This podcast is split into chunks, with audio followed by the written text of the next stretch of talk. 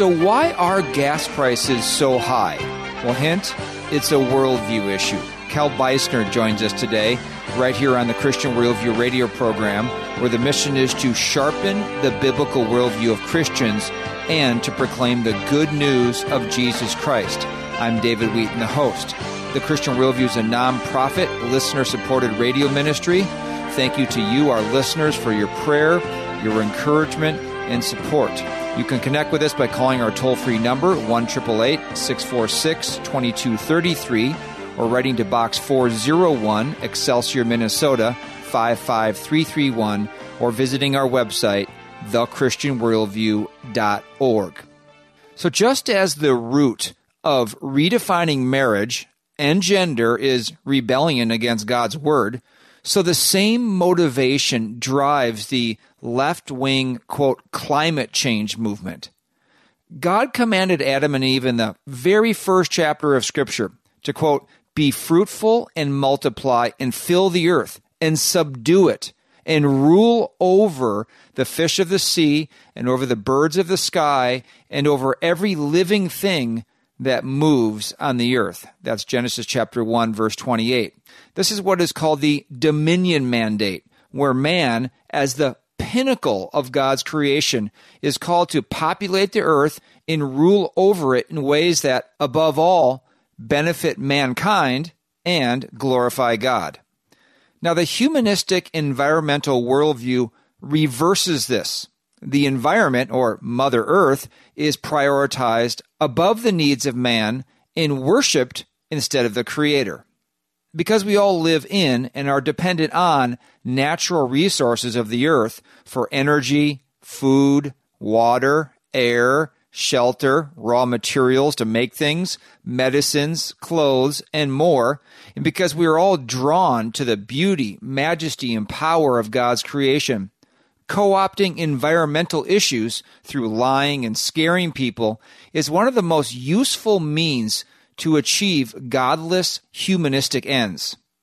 This week on the Christian Worldview, Cal Beisner, president of the Cornwall Alliance for the Stewardship of Creation, which is, quote, a network of Christian theologians, natural scientists, economists, and other scholars educating for biblical earth stewardship, economic development for the poor, and the proclamation and defense of the good news of salvation by God's grace received through faith in Jesus Christ's death and resurrection, unquote. What a great mission statement. Cal joins us to discuss how the war on energy, specifically fossil fuels like oil, gas, and coal, harms mankind, especially those who are most vulnerable. So bringing it down to simple questions we all face. Why are fuel prices so high when our nation is blessed with all kinds of fossil fuel resources? Is the transition to electric vehicles, which is taking place right now, going to improve life and the environment? And is it true, as we are constantly harangued, that man is causing irreversible and catastrophic climate change through the use of fossil fuels? We invite you today to hear an uncommon and biblical perspective as Cal answers these questions and more. Let's get to the first segment of the interview with Cal Beisner. Cal, thank you for coming on the Christian Worldview today. You've been on the program many times over the years, but for new listeners, tell us how you came to saving faith in Christ, and how does your biblical worldview drive who you are and what you do with the Cornwall Alliance? Oh, David, this is a wonderful question because I love to tell the story. There's a hymn that goes by that line, yes, isn't there? I love to tell the story of God's redeeming love in Christ Jesus. I was born to parents who who were churchgoers but probably really didn't understand the gospel very well. And early in my life, uh, my father was with the U S State Department, and we lived in Calcutta, India. And there I witnessed two things that came to very deeply affect me later in my life, much later in my life. One was a beautiful, beautiful tree in the courtyard of the apartment complex where we lived. And as a little child, I just have picture memories, memories of that. But the other was that for a period of about six months, while my mother was very, very ill and couldn't take care of me, we had a, a nurse, an Aya, who would walk me by the hand to the home of an Indian family where I would spend the day. And along the way, down a number of blocks, I would step over the bodies of people who had died overnight of starvation and disease. And, you know, as a little child, that was pretty shaking. Mm-hmm. And those picture memories have stayed with me ever since as well.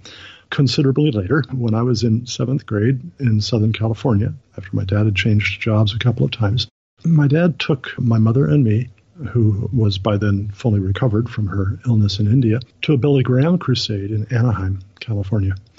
And there, my dad and I both really heard and understood the gospel for the first time. And we gave our lives to Christ. We embraced him as our Savior. We learned that we needed to stop trusting ourselves in any way and trust in Christ alone, because his death on the cross was the event in which he paid the penalty for our sins. And in his resurrection, he gained victory over death, not only for himself, but also for all who would trust in him. So my father and I were both converted then. My mother was converted a few years later. And early in my Christian life, as a freshman in high school, so two years later, I began to be discipled by uh, staff members of Campus Crusade for Christ on my high school campus, who taught me how to witness to people. And uh, I eventually earned the nickname of campus preacher at Edison mm. High School in Huntington Beach, California, because I would basically witness to anything that moved. The very first time I ever tried that, though, the fellow to whom I spoke, fellow student, turned out to be a Jehovah's Witness. And he began witnessing to me, and he challenged the doctrine of the Trinity. I had no idea why I believed in the Trinity, but I knew that I did. And so I went to a Christian bookstore, and that was the beginning of my just studying voluminously through the years, buying what eventually became a, a personal library of over eight thousand books, and learning apologetics to serve personal evangelism. And that became really the uh, the mainstay of my life for about the next ten years or so. And then bit by bit, the Lord built on other parts of my life, all related to the saving work of Christ, all related to teaching people the biblical worldview and theology and ethics. And that really underlies the work of the Cornwall Alliance for the Stewardship of Creation, which is the ministry that I started. There's a connection between those early childhood memories of the beautiful tree and of the bodies of people who died overnight and my eventual work with the Cornwall Alliance. The tree memory tells me of the beauty of God's creation and of my desire to see that beauty preserved and even enhanced. But the people who had died of starvation and disease tell me of the horrors of poverty. And so I've always wanted to be used by the Lord to help people simultaneously to be good stewards of God's creation and to embrace the kinds of ideas, the kinds of economic systems and so on that lift and keep entire societies out of poverty. And so those priorities are right at the very center of the Cornwall Alliance. Thank you for sharing that with us today. Cal Beisner joins us on the Christian Worldview. He's the president of the Cornwall Alliance for the Stewardship of Creation. Their direct website is cornwall alliance dot org. We also have them linked at our website, the christian worldview dot org. This is why we love to have you on the program, because you bring a strong biblical worldview to these issues of the environment, to economics, to ethics. We're going to talk about energy today. You bring a strong biblical worldview to these things, which is so rare, unfortunately, in our world, yes. Even within the church. So that's why we appreciate you, Cal, and what you're doing with the Cornwall Alliance.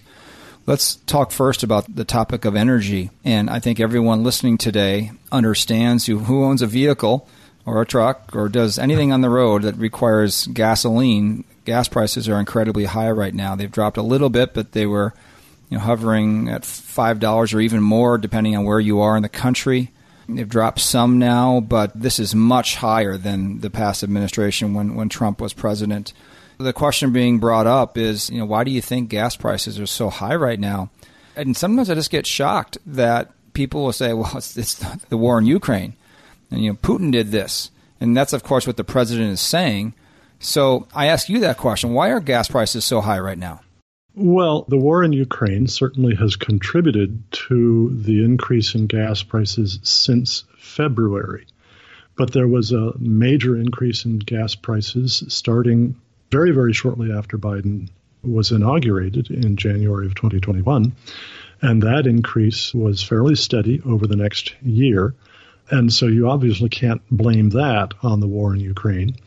Further, although the war in Ukraine affects global gas prices, oil prices, and of course gas comes from oil, if the United States were still producing and refining petroleum at the same rates that we were during the Trump administration, although we'd have seen some increase in gas prices following the start of the war in Ukraine, we wouldn't have seen nearly so much as we have seen because our production was the greatest in the world. We were the number one producer of oil in the world prior to Biden's taking office. But his policies are very intentionally to reduce America's use of all fossil fuels, not just oil, but also coal and natural gas, and eventually to eliminate those energy sources from America's mix.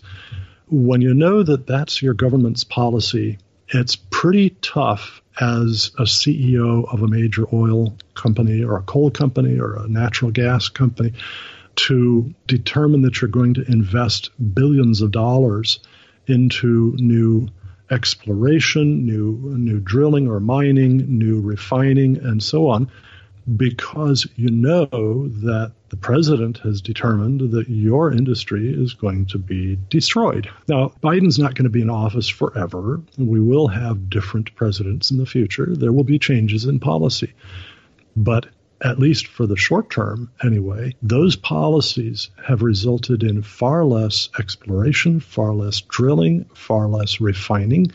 And we are down to about a tenth of the refining capacity now, I think it is, might be a bit more than that, that we had, say, twenty years ago, simply because U S environmental policy has made it absurdly expensive to build or even to upgrade current refining facilities. So really, like probably ninety percent anyway, of the increase in oil prices over the last two and a half years now since Biden took office is attributable far more to American policy than to anything that Russia has done in Ukraine. The question is, though, it takes energy to do anything, to have trucks deliver Absolutely. goods. Everything's becoming more expensive because energy prices have gone up, because the price of oil and gasoline is, and diesel is, is so high. Yes.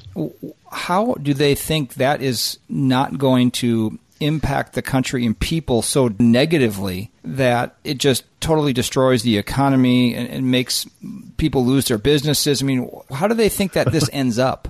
You know, David, one of the big mistakes, I think, is, is for us to overgeneralize. When we ask, how do they think that this will work? Well, who are they? And you know, there are some who simply are economically ignorant, and they have no idea that this will be the consequence of their policies.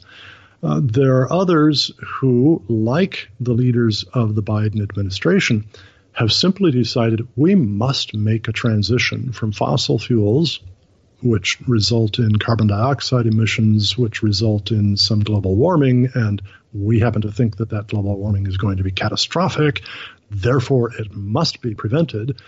We must make a transition from fossil fuels to so-called renewables, wind and solar being the chief ones. And if we must make that transition, well, getting the price of fossil fuel energy rising rapidly gets people to purchase less and to burn less. And so there are those who simply see this as the price of the transition that has to be made. Now, there are others in the environmental movement, and I think there are probably some of these in the Biden administration, who actually have a very anti-human worldview, who think that human beings are far too many in the world, that the world is overpopulated, and that it would be much better if the total human population of the earth were around, oh, five hundred million, perhaps a billion, instead of the roughly eight billion that is estimated now. which means we need to get rid of about ninety-five percent of us. Well, since, as you pointed out, energy is the ability to do work, and everything we do depends on our having energy. Well, the ability to do work determines how much food, clothing, shelter, medical care, education, transportation, communication, everything else that we get to enjoy. And how much of those things we get to enjoy has a very, very strong influence on how healthy we are and how long we live. And so if you want to reduce human population, probably the easiest way is to reduce access to energy. When we look at the places in the world that have the lowest life expectancy and places that have the highest life expectancy, the lowest life expectancy consistently correlates with lowest energy use. The highest life expectancy correlates with highest energy use. So if you want people to die off faster, well, you want to restrict their access to energy, and cutting out fossil fuels, making them too expensive for people to use, is a quick and easy way mm. to do that. Cal Beisner with us today here on the Christian Worldview radio program. He's the president of the Cornwall Alliance for the Stewardship of Creation. And Cal has recommended a short book for listeners to the Christian Worldview called Global Warming Skepticism for Busy People by Roy Spencer. This is a one hundred thirteen page softcover book that dispels the scaremongering and exaggerations about climate change with actual facts. You can order this book for a donation of any amount to the Christian Worldview. The normal retail price is thirteen dollars plus shipping. Just get in contact with us the usual ways at our website, the christian worldview dot org, calling us toll-free at one eight eight eight, six four six, two two three three, or writing to us at Box four oh one, Excelsior, Minnesota, five five three three one. Scripture commands that children are to be brought up in the discipline and instruction of the Lord. Offering biblically sound resources for children is one of our top ministry priorities. At our store at the christian worldview dot org, you will find carefully selected children's Bibles and books, along with video and audio resources. Check out the Bible infographics for kids' books, Little Pilgrim's Progress, and the popular Adam Raccoon set. Theo is a fifteen episode video series addressing key doctrines of the faith that is a must-see for children and adults. Satan and the world are bent on capturing the heart and mind of your child. Instead, get sound resources that will train them up in the way they should go. Browse and order at the christian worldview dot org or give us a call for recommendations at one eight eight eight, six four six, two two three three. That's one eight eight eight, six four six, two two three three or the christian worldview dot org. For a limited time, we are offering My Boy Ben for a donation of any amount to the Christian Worldview. The book is the true story of a yellow lab that I had back when I was competing on the professional tennis tour. It's about relationships with Ben, my parents, with a childhood friend I would eventually marry, but ultimately with God, who causes all things, even the hard things, to work together for good. You can order a signed and personalized copy for yourself or for your friend who enjoys a good story, loves dogs, sports, or the outdoors, and most of all, needs to hear about God's grace and the gospel. My Boy Ben is owned by the Christian Worldview. It's two hundred sixty-four pages, hardcover, and retails for twenty-four ninety-five. To order, go to the christian worldview dot org or call one eight eight eight, six four six, two two three three or write to Box four oh one, Excelsior, Minnesota, five five three three one.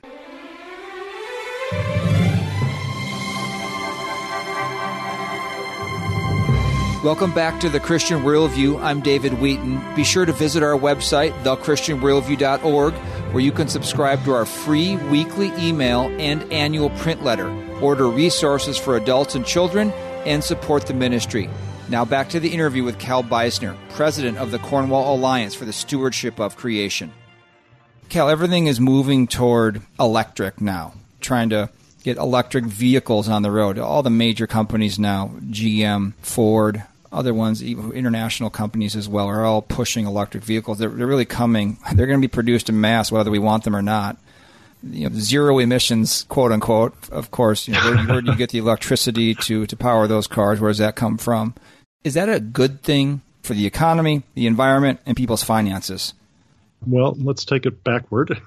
For people's finances, electric vehicles cost on average about ten thousand dollars more than do comparable internal combustion engine vehicles.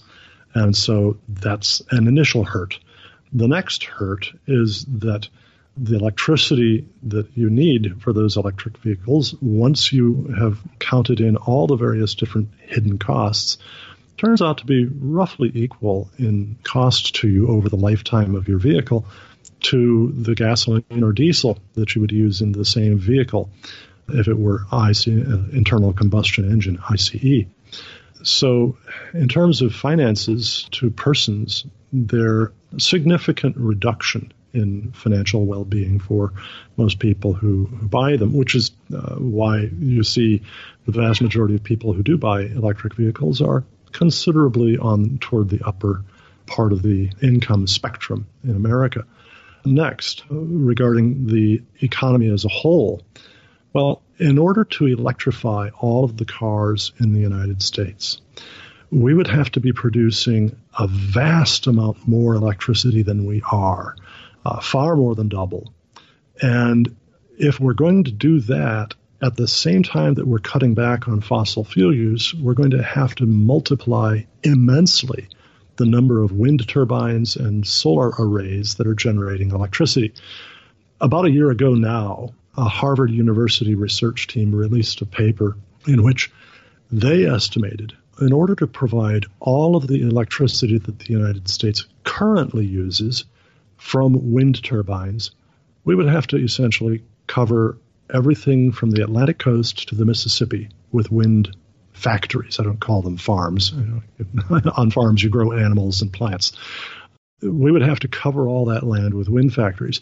Then, if we wanted to produce enough more electricity to power all of the vehicles in America with electricity instead of gas or diesel, we'd have to cover all the rest of the land from the Mississippi to the Pacific with wind turbines. That's horrible for the economy because it takes so much land out of use for other purposes, including especially farming. It's going to make food far more expensive for everybody. But it's also horrible for the environment because all these wind turbines everywhere or solar arrays, and by the way, we would need to be much more dense with solar arrays because the the actual production kilowatt hours per square mile covered by these things is much lower than with wind. We would have to cover such vast amounts of land with these that the effect on biodiversity, on ecosystems would be just horrible, let alone the aesthetics of it all. I happen to be from an, a generation in which we thought that environmentalists liked for the world to be beautiful. I'm not sure many things that are more ugly than a vast landscape dominated by six hundred foot tall wind turbines or just covered with black solar arrays all over the ground. That's aesthetically bad. It's it's ecologically bad. It's really bad for the environment itself. And so it's really shocking that so many environmentalists support wind and solar as they do. That was really well answered because we see these wind turbines, these solar fields all over Minnesota, where we are from. Mm-hmm. And you're right. It is very ugly. It ruins God's beautiful landscape. And also, you talk about wildlife and growing things. It takes room away from doing those kinds yep. of things. So it's just really wholeheartedly agree with your answer there. Cal Beisner with us today here on the Christian Worldview, the president of the Cornwall Alliance for the Stewardship of Creation. Their website is cornwall alliance dot org. They are celebrating their seventeenth birthday, so to speak, this year as yeah. an organization. They're having a matching donation go on right now. If you'd like to support this excellent nonprofit organization, go to cornwall alliance dot org, or you can come to the christian worldview dot org, and there's a link right over to them at our own website. Cal, just one more question on energy and the environment. You wrote a recent column where you quoted a headline that said, "Fossil fuel extraction must be stopped to limit global warming." You said that's the headline of an article at earth dot com, an environmental activist website. It purports to convey the message of a study done in May twenty twenty-two in Environmental Research Letters. Quote, "Existing fossil fuel extraction would warm the world beyond one point five degrees Celsius, though the study, interestingly enough, you say, makes no such claim. According to the study, the world is already committed through its twenty-five thousand oil and gas fields and three thousand coal mines to emitting so much carbon dioxide that global warming cannot be limited to the one point five degrees Celsius targeted by the Paris Climate Agreement and the Glasgow Climate Pact. That means, say the authors, quote, that staying below one point five degrees Celsius may require governments and companies not only to cease licensing and development of new fields and mines, but also to prematurely decommission a significant portion of those already developed. And then you go on to say this, that what they don't mention is that both China and India, which together, quoting you, constitute thirty-five percent of the world's population, have every intention to increase their consumption of fossil fuels for decades to come and are absolutely justified in doing so to ensure that their two point eight billion people can flourish. So the question is, there's a folly here, Cal, of non-shared participation in trying to reduce greenhouse gases, as they call them, carbon dioxide into the atmosphere. In other words, China and India aren't going to play along with this, but America and some of the Western nations are. But is the premise of even the idea of fossil fuel use harms the environment because it warms it and therefore harms human beings? I think I ask you almost every time you come on the program because the messaging is so strong that man yes. is causing climate change that threatens our very existence. And Christians yeah. will say the same thing. You know, bad storms come, hot weather, fires, whatever. Oh, it's climate change, global warming. So the question yeah. is, what is the latest evidence for whether and how man's activities are actually impacting the climate negatively? The last word you added there is really important, negatively. Uh, there's plenty of evidence that we impact climate. We impact it on a local, on a regional, and even a global scale. The issue is how negative that is, if negative at all. But let's start with the claim that our emissions of carbon dioxide as we burn fossil fuels are causing dangerous to catastrophic warming, and that somehow or other we must meet this one point five degrees Celsius goal or target of limiting global warming to that. There is simply no rationale for that one point five degree target. It's essentially arbitrary. But let's talk about what really happens as greenhouse gases increase in the atmosphere and global average surface temperature rises in response. What you don't get is an increase in temperature that is the same amount all around the world. Instead, according to greenhouse gas warming theory, and I think this is very well established, the warming happens primarily in the winter, primarily toward the poles, primarily at night, for a variety of different reasons that are too technical to go into right now, but frankly, nobody in the discussion challenges this basic thrust. Well, you know, winter is the coldest time of the year. The poles are the coldest part of the uh, planet, and night is colder than daytime. So when you have an increase in average global surface temperature, the reason you do is that most of that warming is happening toward the poles in the winter at night. That is, we're raising the lowest temperatures, and very little of that warming is happening toward the equator in the summer in the daytime. So the result is you have fewer and less intense cold snaps without a significant change in the number or intensity of heat waves.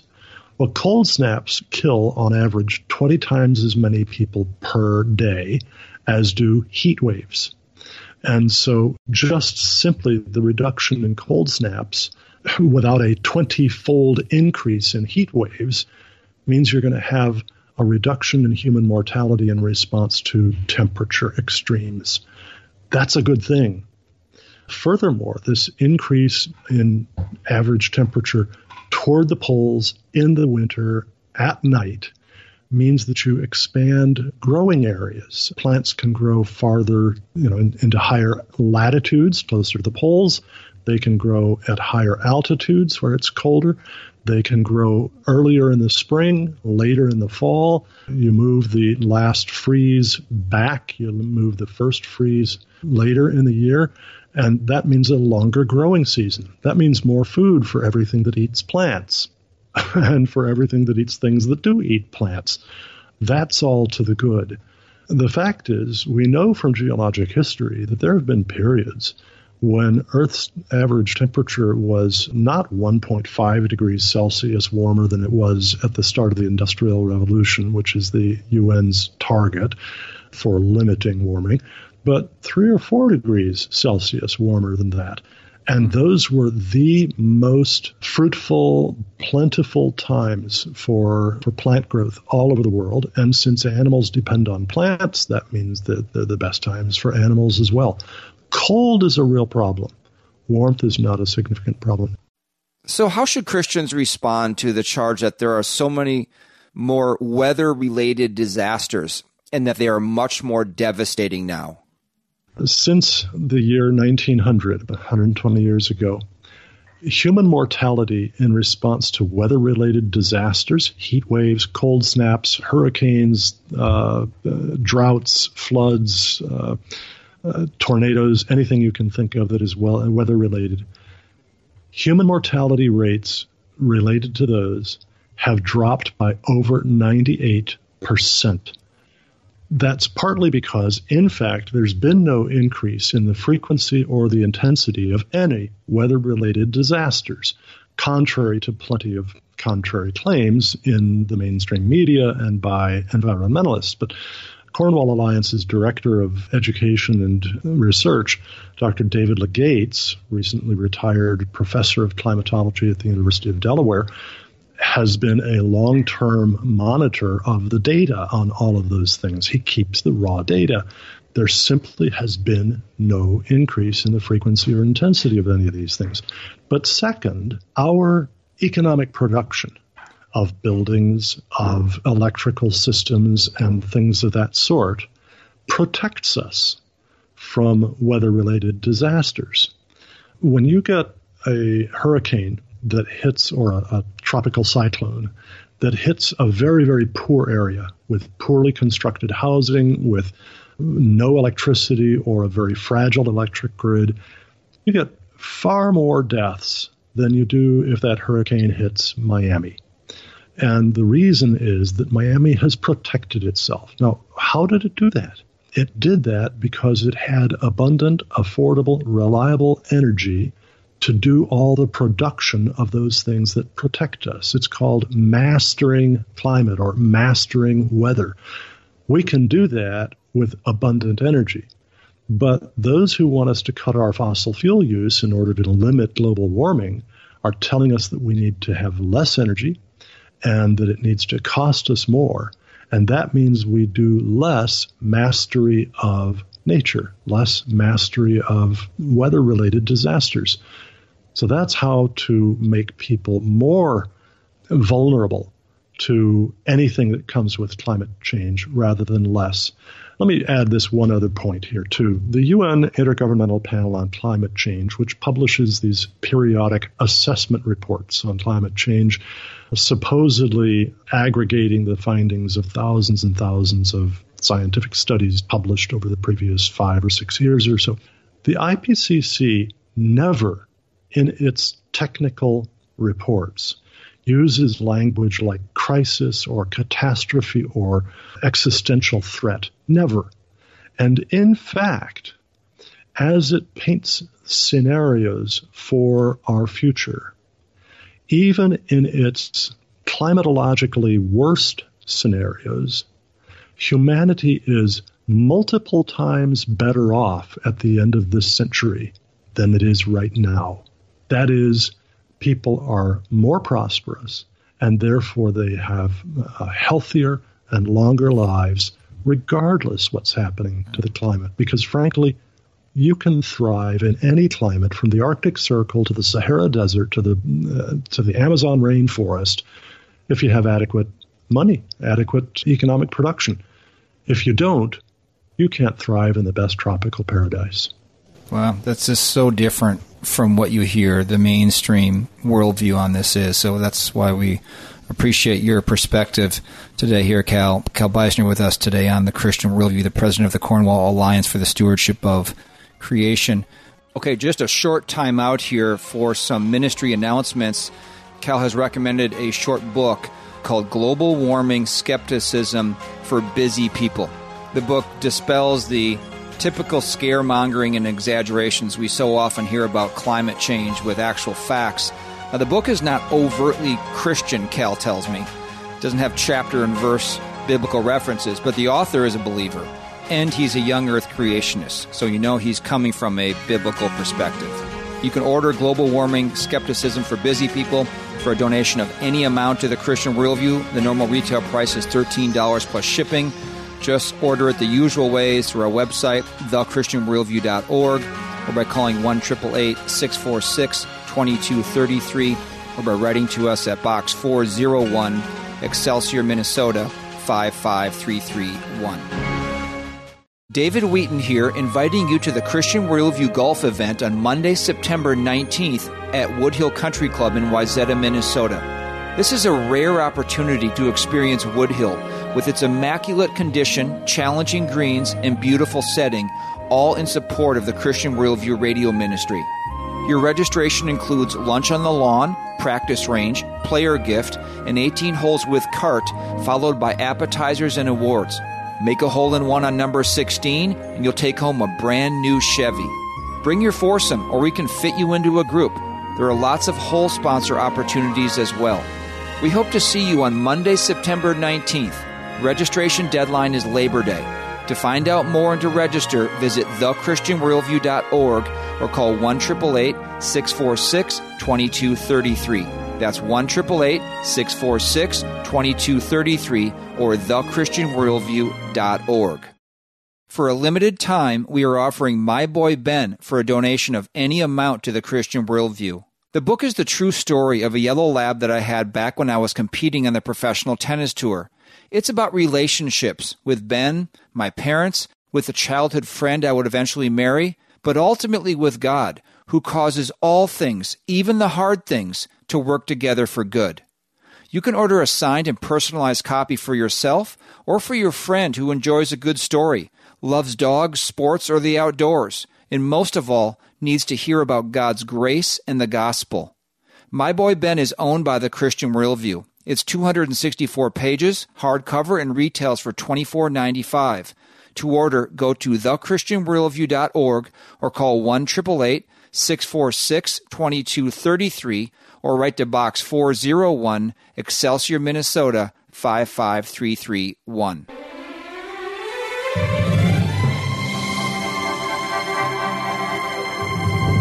Thanks for joining us today on the Christian Worldview. I'm David Wheaton, the host. Just a reminder that today's program and past programs are archived at our website, the christian worldview dot org. Transcripts and short takes are also available. Now back to the interview with Cal Beisner as we discuss energy and the environment.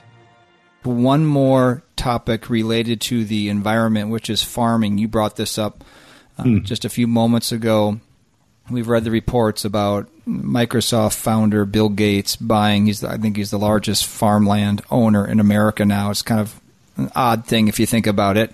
A guy who's involved in you know computers and so forth is all of a sudden buying a farmland, and he's behind a push for non-meat farming. Mm-hmm. Uh, you know, they think cows emit methane. They think it's bad for you know the, the, the environment, just one of the craziest things you could ever imagine. Even the Chinese are being allowed to buy land, specifically farmland, in, in this country. That's extremely troubling, even from a national security standpoint. So I, I won't ask you to speculate on, on that whole topic for now, but also we see what's going on over in Sri Lanka recently. And maybe some listeners haven't heard about this, but the economy, the, the country basically went into a kind of a collapse. Yes. uh, in Sri Lanka, which is off the coast of India, over a lack of food. But also there have been uprisings in Holland, in Europe, mm-hmm. by farmers there. And now Canada, nation to the north here, is trying to implement some of these, I think I think you can maybe call them governmental mandates to do organic farming without yes. fertilizers and pesticides and that kind of thing. Tell us what's going on with these organic mandates and what, what it's doing to these countries. One of the basic, uh, what are called the laws of of ecology, coined by Barry Commoner back in the nineteen sixties, one of those four laws of ecology is nature knows best. If that were the case, you know, we should all just sit back and try to live a hunter-gatherer lifestyle. No industry, no no actual farming or anything else like that. Just, you know, gather your nuts and dig up your roots and, you know, try to try to kill a a deer or something every once in a while to try to get a little meat. If nature knows best, that's the way we ought to live. Well, frankly, an awful lot of people in the environmentalist movement, especially those who call themselves deep ecologists, think exactly that. And so they think that our farming should all be very, very natural. And of course, even defining what's natural is a bit of a problem. I mean, if you've ever eaten broccoli, you've eaten something that's not natural uh, because broccoli didn't exist in its present form uh, one hundred fifty years ago. The, the corn or maize that we eat today is not natural. It's the result of thousands of years of hybridization. Totally natural corn in its earliest pre-hybridization state was essentially impossible for humans to consume. And the same goes for practically all of our vegetables. Tomatoes, for instance, uh, nothing at all like what they were in nature. But what the, the natural movement is arguing for is that we should not use any fertilizers or insecticides or herbicides or fungicides that are the product of chemical engineering of some sort. Now, the vast majority of our fertilizers right now around the world come from chemical processes, starting with natural gas. And these we use to provide the nitrogenous uh, minerals that are absolutely essential to plants growing. The, the difference here is immense. You can get a much higher yield per acre if you're able to apply nitrogenous fertilizer originating from natural gas through this chemical process than you can by using natural fertilizers, basically dung and, and urine. And it's a much cleaner process as well. It doesn't have all of the uh, all of the, the pathogens associated with dung and urine. And yet, The the leaders of the government of, of Sri Lanka were persuaded last year to issue an order that there would be no more imports of chemical fertilizers, and that over, I think it was a three-year period that it was intended, all farming in Sri Lanka would have to cease using any chemical fertilizers, insecticides, herbicides, fungicides, have to go totally natural. Well, as farmers tried to comply with this, their crop yields plummeted, and as a result, their agricultural production plummeted, and people started going hungry. That generated mass protests in Sri Lanka, leading to the collapse of the government and the resignation, indeed, the flight of the president and the prime minister, complete overthrow and, and revolution of the government. We are seeing some similar things on a smaller scale in the Netherlands right now, where its government has determined that its farmers need to raise less beef in order to protect the world from global warming, and that they need to use more natural versus chemical engineered fertilizers and the like. What's happening here, and I'll go ahead and tie this to Bill Gates, what's happening here is the triumph of environmentalist worldview that sees the earth as a fragile but nurturing system in which if we would just minimize our impact on it, everything would be great, versus a, I would say, a biblical worldview of the earth that sees nature not as a fragile system, but as an extremely robust, resilient, self-correcting, very, very non-delicate thing, but very, very dangerous unless we are able to master it. Yet it has tremendous potential if we master it. Now, the environmentalists want us to minimize our impact on nature because they see it as fragile and because they see it as naturally nurturing.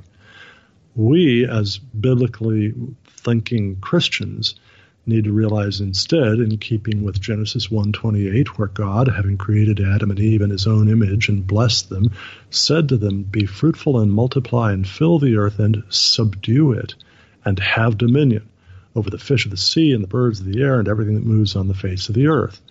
So we're not supposed to minimize our impact on the earth. We are supposed to optimize our impact, or the way we put it at the Cornwall Alliance is godly dominion, rooted in Genesis one twenty-eight, means working together to enhance the fruitfulness and the beauty and the safety of the earth to the glory of God and the benefit of our neighbors, so that we're addressing the two great commandments, to love God and to love neighbor. This is our proper act. Where we do that best, we find that people thrive. Where we don't, people suffer. And that's exactly what we're seeing in Sri Lanka. And it is spreading to more and more countries as energy prices rise in response to the climate wars, and as uh, the environmentalists persuade more and more governments to adopt pro-organic farming policies. This is going to starve people. And that, I think, is not something that we as Christians want to see happen. Cal Beisner with us today on The Christian Worldview. He is the president of the Cornwall Alliance for the Stewardship of Creation. Their website is cornwall alliance dot org, or just go to the christian worldview dot org, where we have a link directly over to them. Final question for you today, Cal. We've been hearing from different sources just about upcoming food shortages, even in first world nations like America. Price yes. of fertilizer at the beginning of the, the season, farmers were saying with the COVID and the lockdowns and the mandates and all this, it was really going to hurt prices of food and so forth. Well, now we're hearing about food shortages. How likely do you think that is going to be the case here in America for the average person, that we're going to be short on food in our country? It's very hard to try to put a, a sort of a number on that.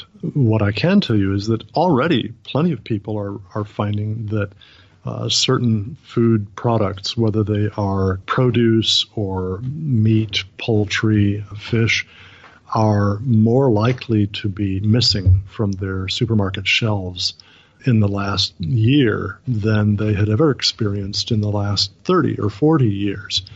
Certainly the lockdowns associated with COVID uh, had a lot to do with the supply chain problems. The increase in the price of fertilizer has been very difficult for many, many farmers. And so we're seeing prices rise. And yet ordinarily in a free economy, when the price of something rises, the supply will rise in response because producers see an opportunity to make profit. That's what we're not seeing, and we're not seeing it precisely because of government policies that bind the hands of our farmers and of our food processors.